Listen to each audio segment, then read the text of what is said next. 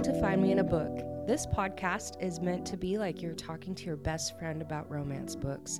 I share my passion with those who love to read, those who don't have time to read, or those that don't like to read but still want to know and be involved with book conversations.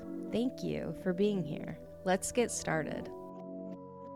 Hi, everyone. I hope you had a great weekend. Um, thanks for listening to my little podcast. If you are new here, if you are a return listener, welcome again. I'm so happy that you all are here and I'm excited to talk about this book, which I feel like I say every single week. But just know that uh, the books that make it onto the podcast, I enjoy for the most part, anyways. We've had a couple that I've been like, oh my gosh, like this has been a lot. Um, but I make sure to tell you guys, like, I make sure to be pretty upfront with it. And I've done previous uh, Tessa Bailey episodes before. Um, she she has a lot of books out there. Um, I haven't read any of like her old old books. The first time I read one of her books, it was window shopping. I want to say. Oh, really? Was that? No, no, no, no, no. That wasn't the very first one. Um, the first one was It Happened One Summer um, with like the Bellinger sisters. Um, I read that one, and then I read the second one right after it, which is Hook, Line, and Sinker. Um, I did do an episode on that, which is episode 27. I read those before I started the podcast, I want to say, um, because I did on episode three, I think, is, or episode four is Window Shopping by her. And that one was super great. And then um, I did one of her series, um, the Hot and Hammered series, which has three books. Uh, I did the first one on that, which is episode 14. And then I don't think I oh, I don't think I did an episode on the ones that she just came out with the with the wine family, like the secretly yours, unfortunately yours. I I think I know I for sure have talked about them, but I don't think I did an episode on them. Just cuz like they were good, but they just weren't my favorite. I don't know, just something about them that they just they didn't feel like her vibe, I guess. And I just I don't know. I read them and I was like, yeah, I just kind of passed them off. I didn't think another thought about them. And so when this book came out, I was really excited because I mean, I'm willing to read any of her stuff just to read it. And this book, honestly, is my favorite out of all the books that she's she's wrote. Honestly, it is literally my favorite one. And I'm excited because there's going to be a second book and it comes out um, in July. And we'll talk about the characters in this. And the second book is about the best friend of um, Josephine, who's the main female character in this book. You kind of see like a little snippet of her her friend uh, Tallulah which Tulula, it, the second book is going to be about her. And it just kind of gives you like this teaser in this first book that you're like, okay, I cannot wait for uh, this second book, which we'll talk about in a little bit. Talking about Tessa Bailey, if you've read her books before, she gets pretty spicy. It was surprising with this one. It was very spicy. I would say like a 3.5, maybe 4. It's not as spicy as she usually has done. Um, it's not as descriptive, which I feel like, let's see, it happened one summer, Hook, Line, and Sinker. Those were really spicy, but they weren't like really a descriptive spicy. The Fix Her Up series, that one was really spicy. It, it got like pretty descriptive. And then I think I've talked about it on the podcast, um, but she has one that's kind of like a like a, a thriller almost. Um, let me see if I can find it. Oh, I did read her series, The Romancing the Clarksons. I think I only read the first book of that one. Um, that one, that one was good. I just, I don't know. That, I mean, it was pretty spicy. Um, I didn't continue on that series. I just, I don't know. I didn't. It wasn't my favorite, so that's why. Dang it, where is it? But it's basically like um, he's like a, a detective or like a private investigator and she is staying in like the vacation home next to uh, the house that there was a murder in and she like tries to help him like solve this murder. And i really like it. It's it has like a lot of comedy in it um, but that one i think has been the spiciest one that i've read from her. Um, yeah it's called my killer vacation. That one is is really spicy. So, um, but this today, this book, I loved, absolutely loved, and it was released last week. This one, like, I could almost categorize it as a slow burn. Like, it had so much tension. It was incredible. Absolutely incredible. Like, every, I had a big smile on my face the whole time. Like, it was funny. It was, it had the best romance, the best tension, the like, and another thing that I, I liked about this book is the main male character he falls first and it's very like he's pretty vocal about it and like how he feels towards her. What something that was kind of confusing about this book though is like the point of view. It had both point of views but it wasn't like very clear when it switched to the other person like usually um, in a lot of books like the chapter is when it switches and then they have like their name at the top of the chapter but sometimes it would like switch mid chapter and then sometimes it was like actually this was mostly a third like a third person point of view where um, it wasn't like i did this or i did this and I, maybe that's why it switched the points of view which I don't know. It was it was just kind of confusing to know who was talking during that time. So, and maybe it was just me. Like, I, I just kind of got confused. But everything other than that, like, absolutely loved. And one part that I did love this, and I read this at the very end. I like to read Tessa Bailey's like notes and dedications and everything like that. That she dedicated this book to her daughter because this main character, Josephine, she has type 1 diabetes, and uh, Tessa Bailey's daughter has type 1 diabetes. So she said, this book is dedicated to my daughter and also anyone out there without a working pancreas, but it's not a book about type 1 diabetes in the same way people with type 1 diabetes are about so much more than the condition. This is a love story with a side of insulin. And she really like brings that into the story without like, yeah, a lot of attention on it. Um, but it, it was just very well done and very smooth. And so it didn't seem like just a clunky addition into the story. Like you genuinely cared about Josephine and Wells, like the main male character, he doesn't know anything about type 1 diabetes. And so, which we'll get into in a, a little bit, but he like genuinely is like, what do I need to do? How can I take care of you? And he becomes that person. And I, I absolutely loved it. I loved both of these characters so much. There wasn't any part of this book that I was like, okay, that's kind of annoying or, oh, why did they do that? Like, each part of this book, each character, each storyline, each conflict, like it was literally so good. It was so good. I highly, highly recommend this book to everyone. Actually, not my mom and sister, which mother sister standard that I talk about with every book. I don't think that they would like it just because again, it's not their the genre that they like. It's not like the time period that they like. So it but if I were to recommend to someone that loves contemporary, loves like the 3.54 out of 5 spice, this is the one that I am going to recommend to anyone who wants one of those. Like it's my go-to now.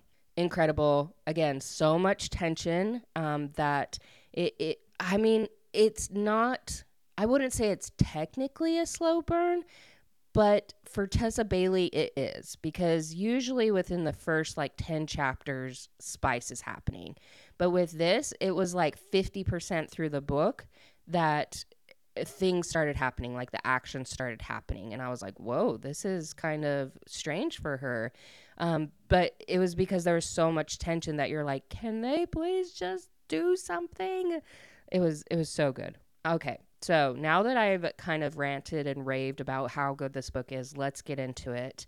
Josephine, she is a ride or die fan eh, of Wells. Wells Whitaker is a golf pro. He he loves golf. He has gone through a lot in his life, which we're going to talk about Josephine first. In her mind, um, she has these three qualities in that she says someone must possess to make an impact as a fangirl, basically. Number one is enthusiasm. Like, let them know that you're there. Otherwise, blend into the polo shirts and khakis like everyone else. Number two is persistence. Skipping tours, um, like the tour stops in your home state isn't an option. Fangirls show up and they show out. And number three is bring sna- snacks. Apparently, food at golf courses are really expensive, and no one is cheering after shelling out like $14 for a hot dog. So, those are her three top qualities of a fangirl. And she is his number one. She has been a fan of him for about five years now, and she entered this competition for a lunch and lessons with him, and she won. Um, she did enter 61 times, so she made sure that she did win. Um, but it's funny because she doesn't actually need lessons. Like her dad owns a golf course in Florida, which is where they're located. And she grew up in the golf world. Like she is basically a pro herself. She knows the ins and outs. She gives lessons to people at the golf course. Like she is just, she's in that world. Um, but she's just been a fan of of Wells, and so she's like, I I have to talk to him. I have to be there. Um, and then now we go to Wells. He is not loving golf anymore. Um, he had a rough childhood. So he was around 12 when his parents decided that they wanted to go work on a cruise ship.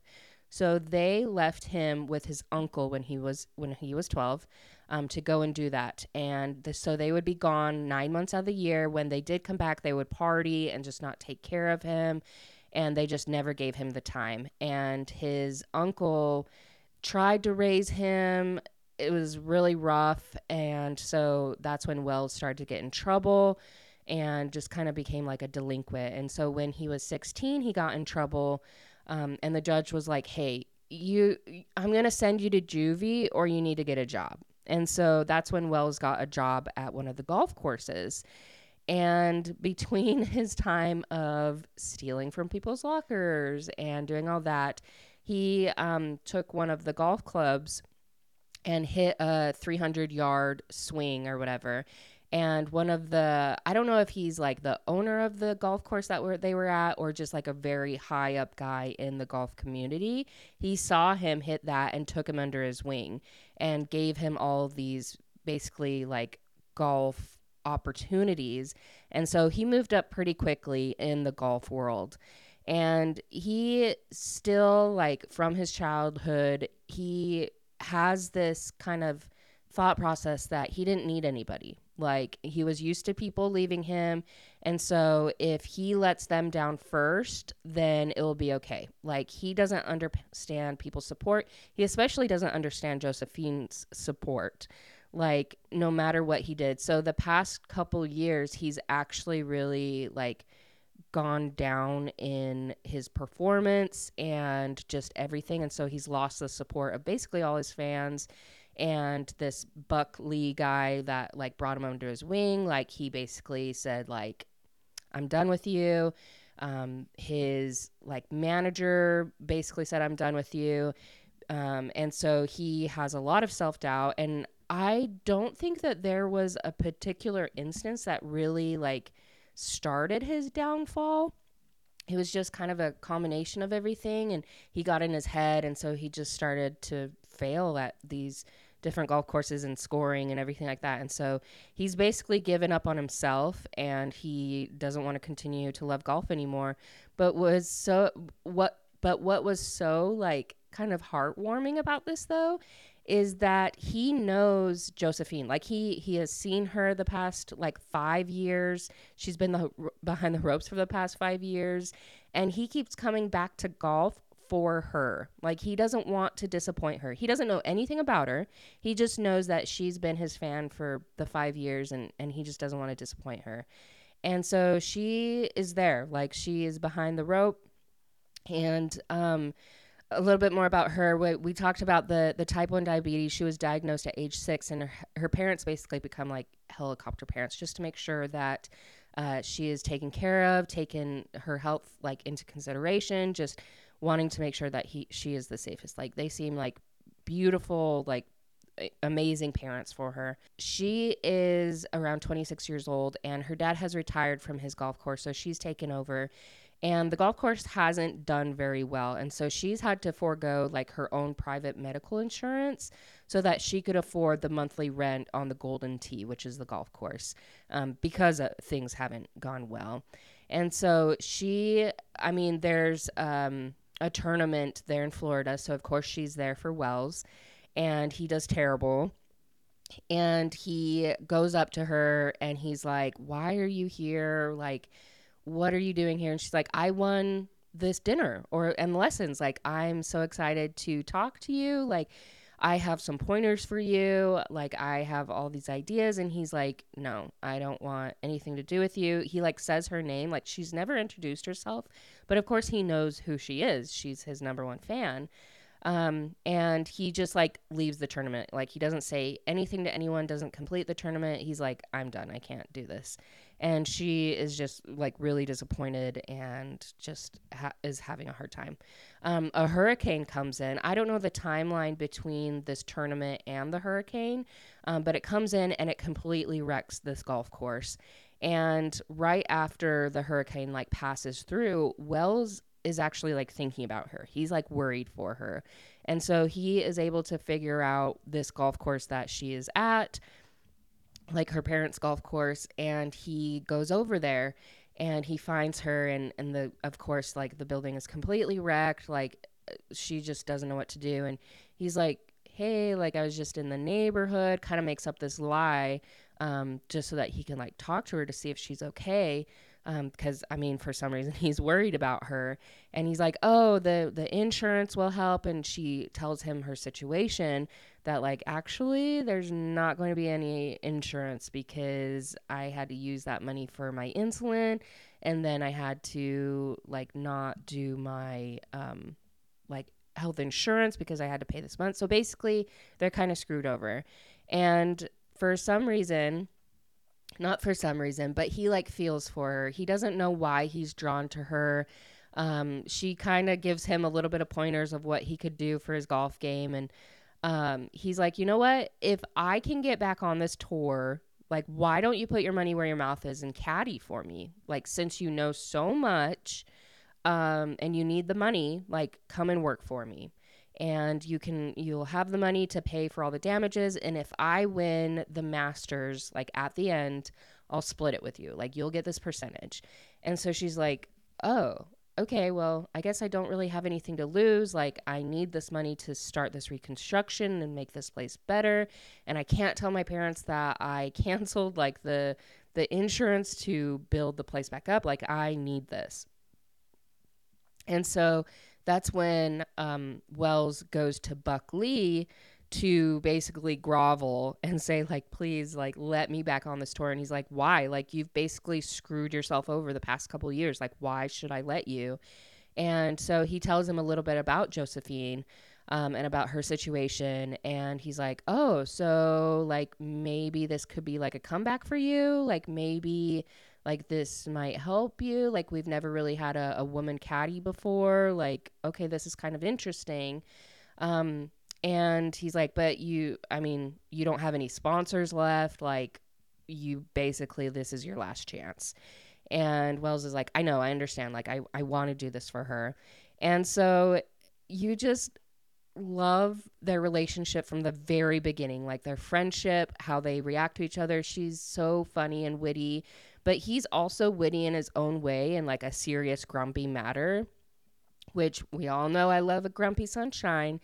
Um, and everyone is so fascinated by them too because she is like the only woman as a caddy in this tournament or even in like the industry um, where they're at anyways. And so they're just fascinated and and he immediately changes his game. Like he is doing incredible. Like she is helping him uh, she helps control his temper. She helps focus him.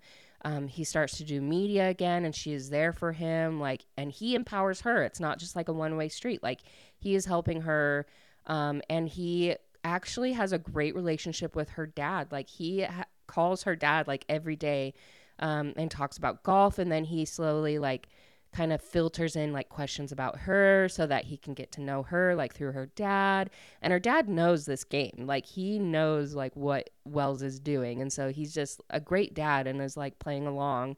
Um and he is like hey how do i take care of her with her diabetes? Like how can i help her? And it just like there's so many like soft spots and like warm moments in this book that you're like, "Oh, he is just so he's just so good. He's just so kind. Like he genuinely cares about her and um it's it's so good. Like and so she kind of opens him up a little bit more to figure out like why like the downturn of like his career and he's like you know what if golf is going to make or break me i'd rather break it first and so that's basically his whole thing throughout his life like because it'll be on his terms and he has the control and so she helps him understand that and helps him kind of like change his mindset about it. And one of the things that i literally was like smiling so so hard is that there's this moment that because he's doing so well um, and they everyone is kind of obsessed with her as well and how she's changed him um, they get the sponsorship from Under Armour. And so they lay out like all these clothes for them. And she knows because she's been his biggest fan she knows exactly the color that he's going to go for for this shirt and so she like is like, okay, like you pick your outfit, I'll pick my outfit. Like we'll turn around so we can't see, and then we have this, we will have this deal where we can't change our clothes after this. Like we just wear what we wear, and so she makes it, and so they're matching, and I loved it because I love matching. The husband doesn't like matching. I love matching. It's my love language. I don't know what it is. I just love it so much, um, especially when it's like not intentional. Absolutely loved it. So he starts winning these tournaments and he like gives her all this money. She starts the renovations. It's just going extremely well. Um, but there's also this unspoken conversation that they know that they need to have because once the shop is fixed and like the course is fixed, she will probably leave his side because I mean that's the only reason like in the beginning why she was caddying for him was because to get this money to fix up the course. Like that's her goal, that's her dream. And so, pretty much at the very end, before he goes to this master's, um, the course is like set to open and they have to open for these investors. And so he fires her. Um, but he says like, "Hey, I'm firing her, but I'm not firing you as my girlfriend. I I love you." And because he's the one that that falls for her first, and so um, they kind of go through this little heartache and then she's there for him at the very end and it's just so perfect like to be honest and i hardly ever say this i want to start rereading this book immediately because i loved it so much i loved these characters so much and that's why i'm also so excited for the second book because i just loved these characters so much and the the characters in the second book so we meet Tallulah a little bit in this first book. She is a marine biologist and um, was doing some like uh, I don't I don't think experiments. She was on an expedition in Antarctica um, for research, and so she was there for like a year basically, and and just calling um, with Josephine. And so when there's a point that Josephine has her birthday, and so uh, Wells surprises her and brings Tallulah there for the day. Um, and they're actually in California for this tournament, and that's where um, a friend of Wells's is, where they're kind of like they don't want to admit that they're friends, but they kind of are. And he's a hockey player, and like a pro hockey player, and he just barely got custody of like his 11 year old daughter, and he doesn't know how to like be a father or be a girl dad basically. And so they meet at this dinner and he like basically immediately hires her to be the uh, au pair. I don't really know how to say that but basically au pair? Did you say? Au pair. The husband corrected me. Au pair. Um, and to help while he's gone a lot and she's so excited um, and so, in like the next month, she will be coming back from her expedition and she will be moving to Boston in his apartment. And so, we have like a close proximity trope, it sounds like. Um, it also sounds like it's going to be another like Grumpy Sunshine. So, I am immediately going to pick up that book. But this one, incredible. Absolutely incredible. Will be like recommending to everyone. Um, excited about it. I also picked up. Um, Okay, so I realized that I still haven't done an episode on Nightbane, which is the second book of Lightlark. I I literally realized that today, and so I will be putting that on the schedule. Also, Um, I haven't started reading Bride yet because I want to do a live stream, which, P.S., I did one live stream. Um, at the beginning was rough. Like I had technical difficulties. And then I wasn't able to do one on Sunday because I had family in town. So this Wednesday, I'm to try and do another one. And that's where I'm going to learn all about the Omega Verse so that I can start reading Bride by Ali Hazelwood. Um, I also p- finally picked up Pucking Around by Emily Rath. I think that it's a reverse harem or like two guys, one girl, maybe. Um, so I'm not sure about it, but because it's been so popular, I'm like, I think I probably need to do a different like trope or a different kind of like romance book um, in my episodes. So I'm going to try and read that this week. And then up next is also Girl Abroad by Elle Kennedy because she is just incredible. Still haven't started Assistant to the Villain. That one's going to be coming up. The Ever Queen as well. That one's going to be coming up. Just lots and lots of books that I'm just putting on my schedule, you know? Um, but exciting things are coming. So, um, yeah, just definitely stay tuned. Definitely hit the follow button wherever you are listening to this episode. Definitely, yeah, follow, subscribe, like, rate, review this episode. I highly appreciate it and it helps me all how it helps me out a lot. So, anyways, I appreciate you guys and I hope you have a great week and definitely um like tune into the live stream on Wednesday on Twitch. Um, it's just Find Me in a Book podcast. Uh, we'll be talking about books and I'll be learning all about the Omegaverse. So I'm kind of nervous, but kind of excited. So, anyways, I will talk to you guys later.